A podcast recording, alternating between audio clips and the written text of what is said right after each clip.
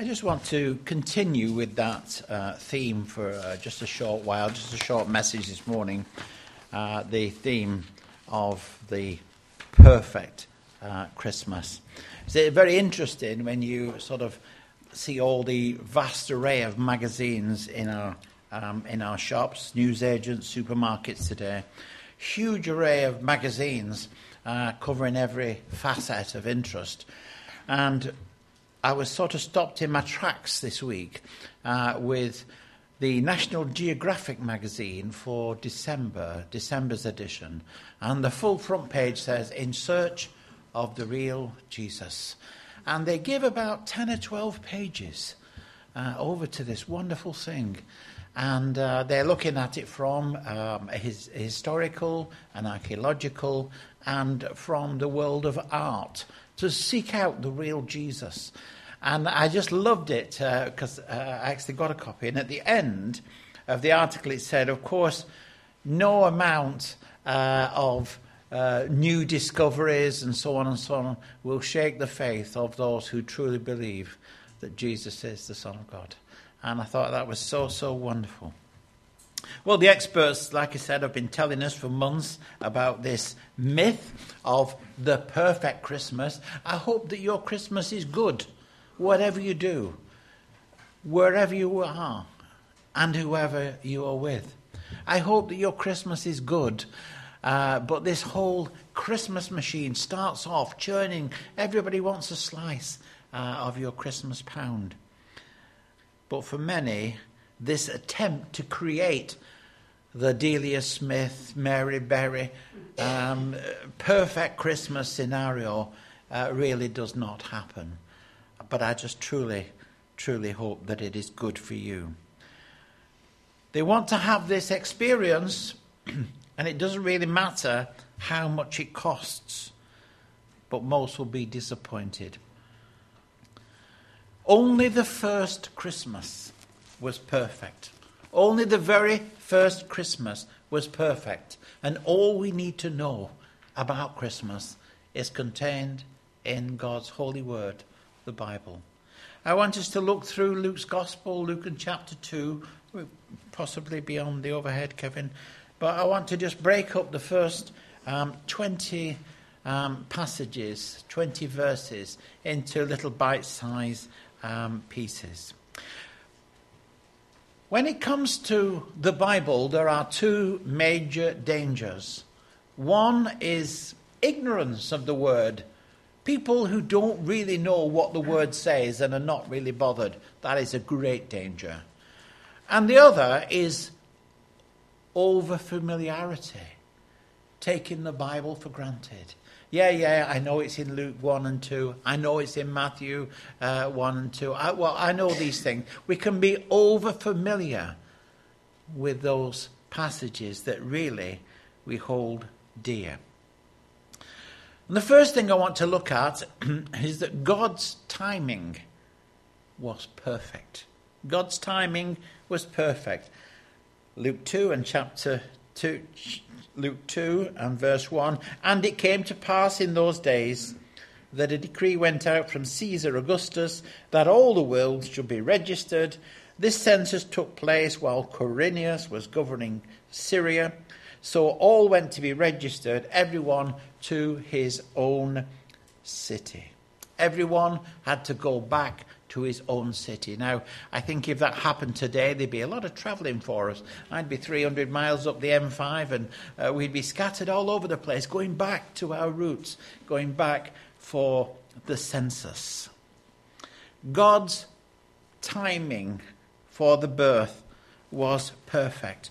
When Paul, the Apostle Paul, was writing to his church in Galatia, he said this But when the fullness of the time, when it was exactly the right time, when the fullness of the time had come, God sent forth his Son, born of a woman, born under law. Born of a woman born under law, when the fullness of time had come, at just the right moment. You see, there could have been in any time in creation that the Saviour could have been born. But the timing for Jesus' birth was perfect. God had that day in his diary. It was a divine appointment. And everyone returning to roots, and for Joseph and for Mary, that meant Bethlehem. They went there for the census, they went there to be registered at just the right time. Perfect. Now, people talk about the this actual time, this uh, the prophecy of the, the timing, and they look at Daniel. The book of Daniel is quite a complicated book. People say eh, you need to understand, if you want to understand Revelation, you need to understand Daniel. Well, I don't know which is the, the hardest to understand, but they are difficult books, and we need to really pray and ask God to help us. But in the book of Daniel, uh, the revelation was this 70 weeks are determined for your people and for your holy city to finish the transgression, to make an end of sins, to make reconciliation for iniquity, to bring in everlasting righteousness, to seal up vision and prophecy, and to anoint the Most High. Know therefore and understand this that from the going forth of the command to restore and build Jerusalem until Messiah the Prince, there shall be seven weeks and sixty two weeks. The street shall be built up again, and the wall, even in troublesome times. Now, mathematics was never my top subject. Uh, I always got one of those could try harder, could be better. Uh, it was never ever, I think, one of the best calculations ever, the, sorry, the best inventions was the calculator, uh, which is a, a real boon, absolutely. But the prophecy of Daniel, if we break it down to its uh, easy, its easiest understanding is that Messiah, the Christ, the promised one of God, would appear, would be born, and would die before 70 AD. 70 weeks of years. And guess what? Daniel was absolutely spot on. If one word of God's prophecy could be found to be incorrect, you could take this Bible, you could burn it, you could dump it, you could get rid of it. If one prophecy concerning the Lord, concerning anything and everything, the end times, it would make an absolute mockery of prophecy. God's timing for the birth of the Saviour, his Holy Son, was perfect. God's place for his Son to be born was perfect. Look at verse 4 as we continue to look through uh, Luke's Gospel. And Joseph also went from Galilee out to the city of Nazareth unto Judea, to the city of David, which is called Bethlehem, because he was of the house and lineage of David, to be registered with Mary, his betrothed wife, who was with child. So it was that while they were there, the days were her days were completed for her to be delivered. And she brought forth her firstborn son and wrapped him in swaddling clothes, laid him in a manger because there was no room for them in the inn. There was no room for them in the inn. That's why he was born where he was, in the most humblest of conditions. Jesus could have been born anywhere. He could have been born in Nazareth. He could have been born en route, Nazareth to Bethlehem. He could have been born at any time, in anywhere. Wrong. There was only one place for our Lord to be born, and that was indeed in Bethlehem. The prophecy from Micah was simple. But you, Bethlehem Ephrathah, though you are little among the thousands of Judea, yet out of you shall come forth to me the one to be the ruler of Israel, whose goings forth have been from the old, from everlasting. There was only one place, one perfect place, as part of God's perfect timing, and that was Bethlehem. Even though there was no room in the inn, if anyone ever goes to Keswick Convention, the, the secret is you have to book early It is impossible to go up to Keswick in those first two or three weeks in July and just go up to any boarding house, guest house, uh, a hotel and say, I'd like a room, please. Sorry, there is no room in the inn. Because that little market town in Cumbria, Keswick, is booked up, packed up, sold up solid early in the year. You cannot get accommodation. Every spare room is taken. And it was exactly that same situation in Bethlehem. There was no room because everyone had gone in to the city who'd been born there to complete the census. And just like um, just like Keswick, I mean, we took a chance once and we went up two weeks early and we went round and round. No chance. We ended up with a, um, some accommodation some distance away. But we could not find a room anywhere in Keswick. Exactly the same for Mary and Joseph. And her pregnancy was rapidly coming to an end. It must have been an extremely stressful situation to find somewhere that she would have this child. There was no room in the inn. The town was packed to the gills. But for God's purposes, the place and the timing were perfect. He was the King of Kings and Prince of the Prince of Peace. Born in a manger. Yes. And this was God's way of doing things. This would mark our Lord's humility for his next 33 years. God's timing for the birth was perfect. God's place for the birth was perfect. God's announcement of the birth was perfect. Have you noticed when there is a royal, uh, one of our royalty is having a baby, the, the palace put it on the, uh, the gold letters and they post it on the Buckingham Palace uh, notice board and it's on the news and everywhere and oh, it's, it's a wonderful thing. Not so with the birth um, of our Lord. And we see uh, in our third section now there were in the same country shepherds living out in the fields, keeping watch over their flock at night. And behold, an angel of the Lord stood before them, and the glory of the Lord shone around them. And they were greatly afraid. Then the angel said to them, Do not be afraid, for behold, I bring you good tidings of great joy, which shall be to all the people. For there is born to you this day in the city of David a Saviour, who is Christ the Lord.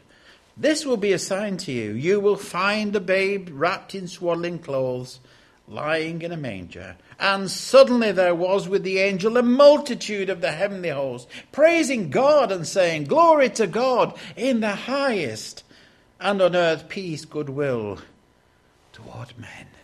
What a night! What a night. God's announcement for the birth of the Saviour, the Messiah, the Redeemer, the sinner's friend. God's announcement of his birth was perfect. God could have chosen any means whatsoever to bring about, to announce the birth of his son. He could have chosen the rich and the powerful. He could have told the king. He could have gone to anywhere. He could have gone to the Sanhedrin, the Jewish ruling council, anywhere and to anyone. But rather, he chose a perfect group shepherds. Shepherds of those days were just about the lowest of the low. If you couldn't get a job, you became a shepherd. They were obviously good men. They obviously had a hard job, spending their time out in the fields. But they were not highly regarded by the townsfolk. He chose the shepherds, and the holy angels addressed these shepherds in the middle of the night. One of my uh, most favourite uh, songs and hymns over carols over this time is "Oh Holy Night," and I just love it, and it just takes me back to that night. The imagination of the hillside over Bethlehem exploding into light as the angelic messenger brought the good news of the birth of our Lord. Holy angels addressing that lot. You must be joking. No. God's choice was perfect. His timing was perfect. The place for the birth was perfect. God's announcement of the birth was perfect.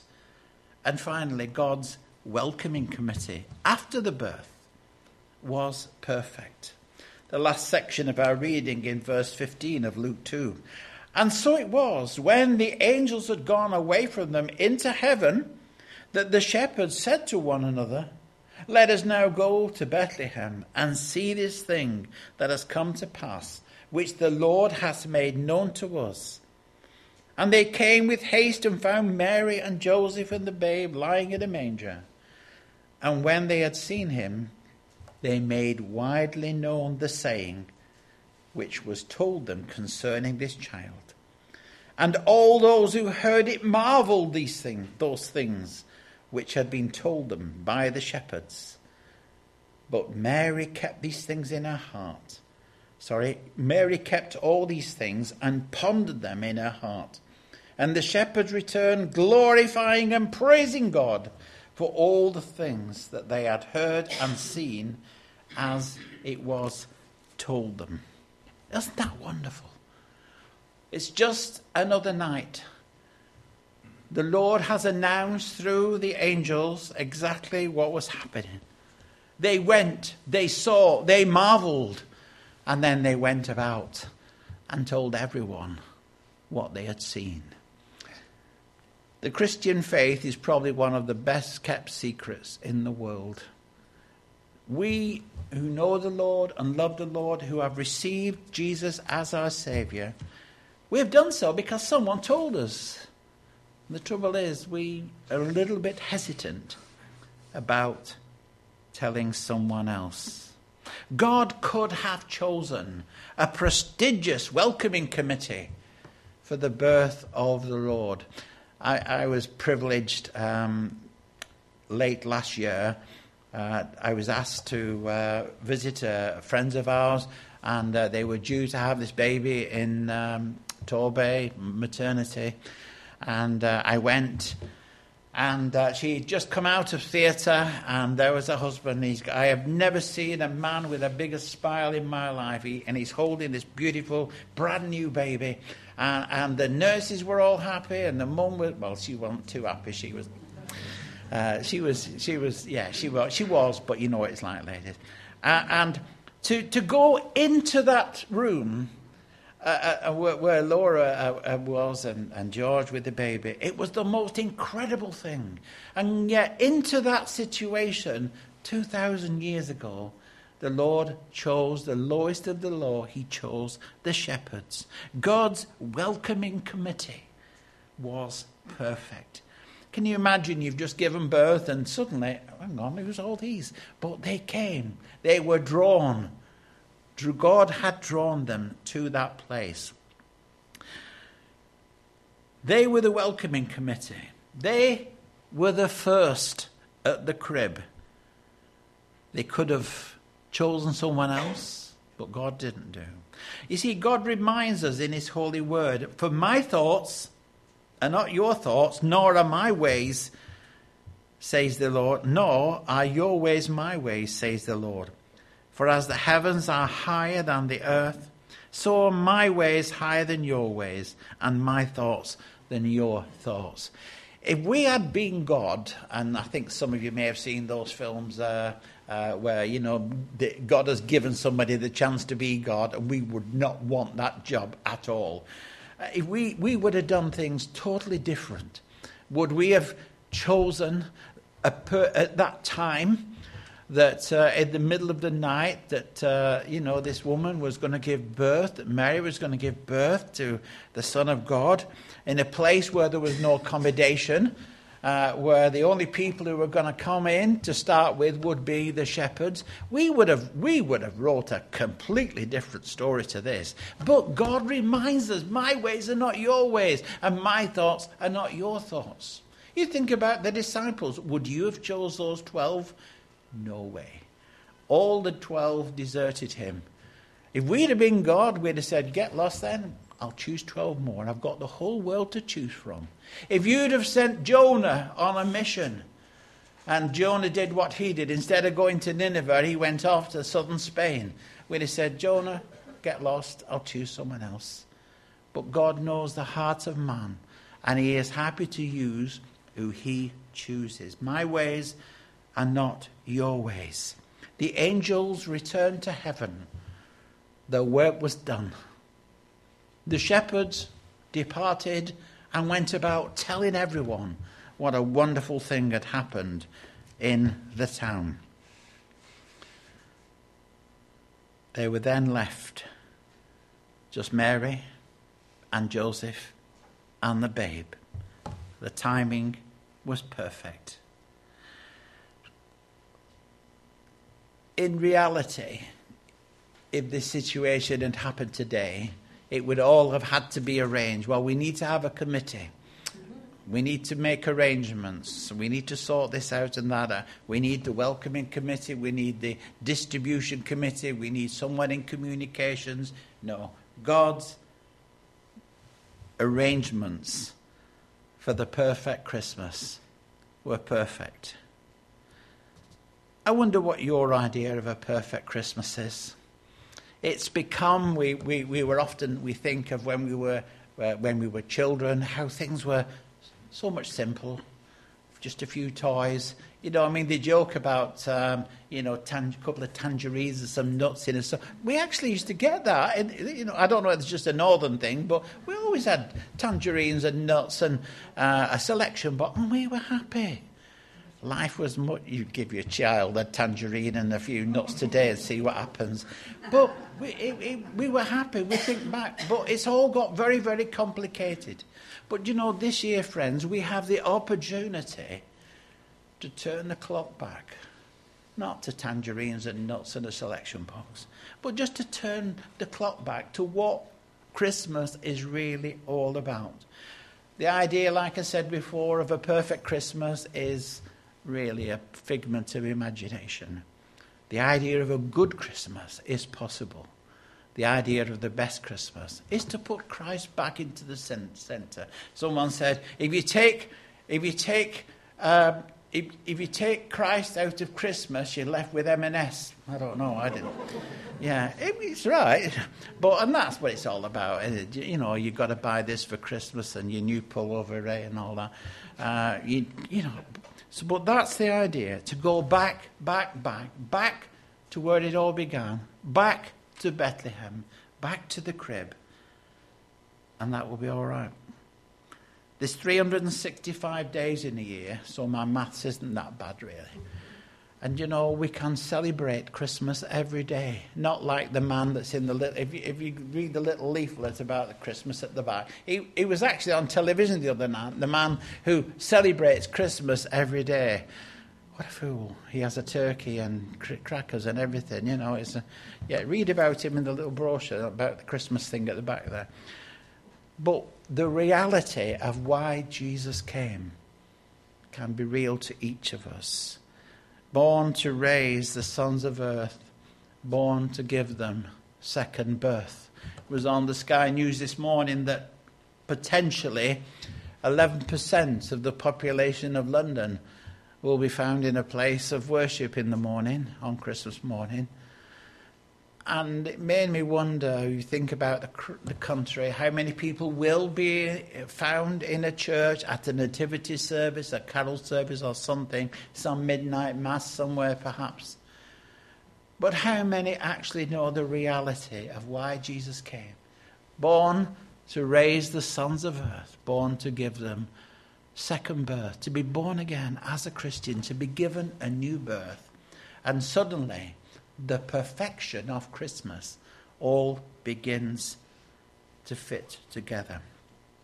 Sometime um, there is doubts as to the time scale. Sometime after the birth of our Lord, we read that uh, the wise men, the magi, the three kings, well, not three kings, but three, three gifts from an unknown quantity of, of uh, gift bearers they brought the gifts, the gold, the frankincense, and the myrrh, the very things that we've read about today.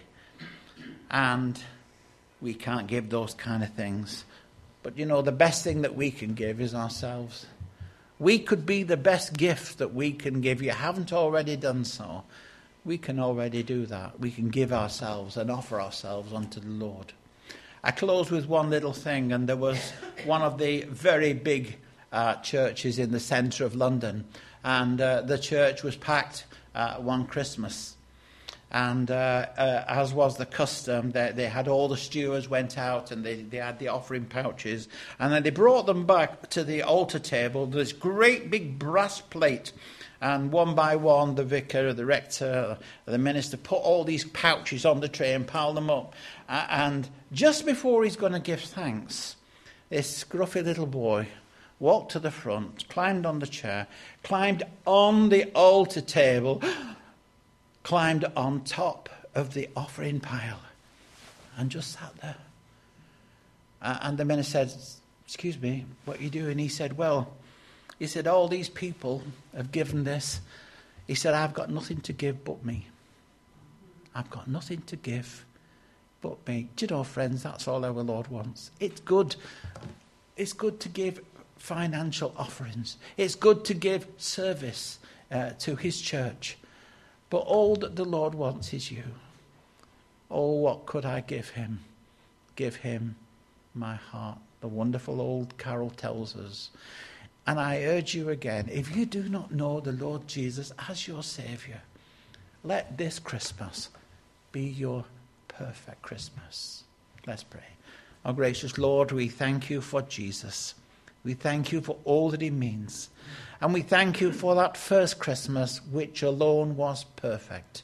And Lord, as we enjoy our time together tonight, in the morning, with our families, maybe even on our own, wherever we go and whatever we do, oh Lord, make our Christmas perfect with the revelation of our Lord Jesus Christ. These things we pray in our Saviour's name. Amen. Amen.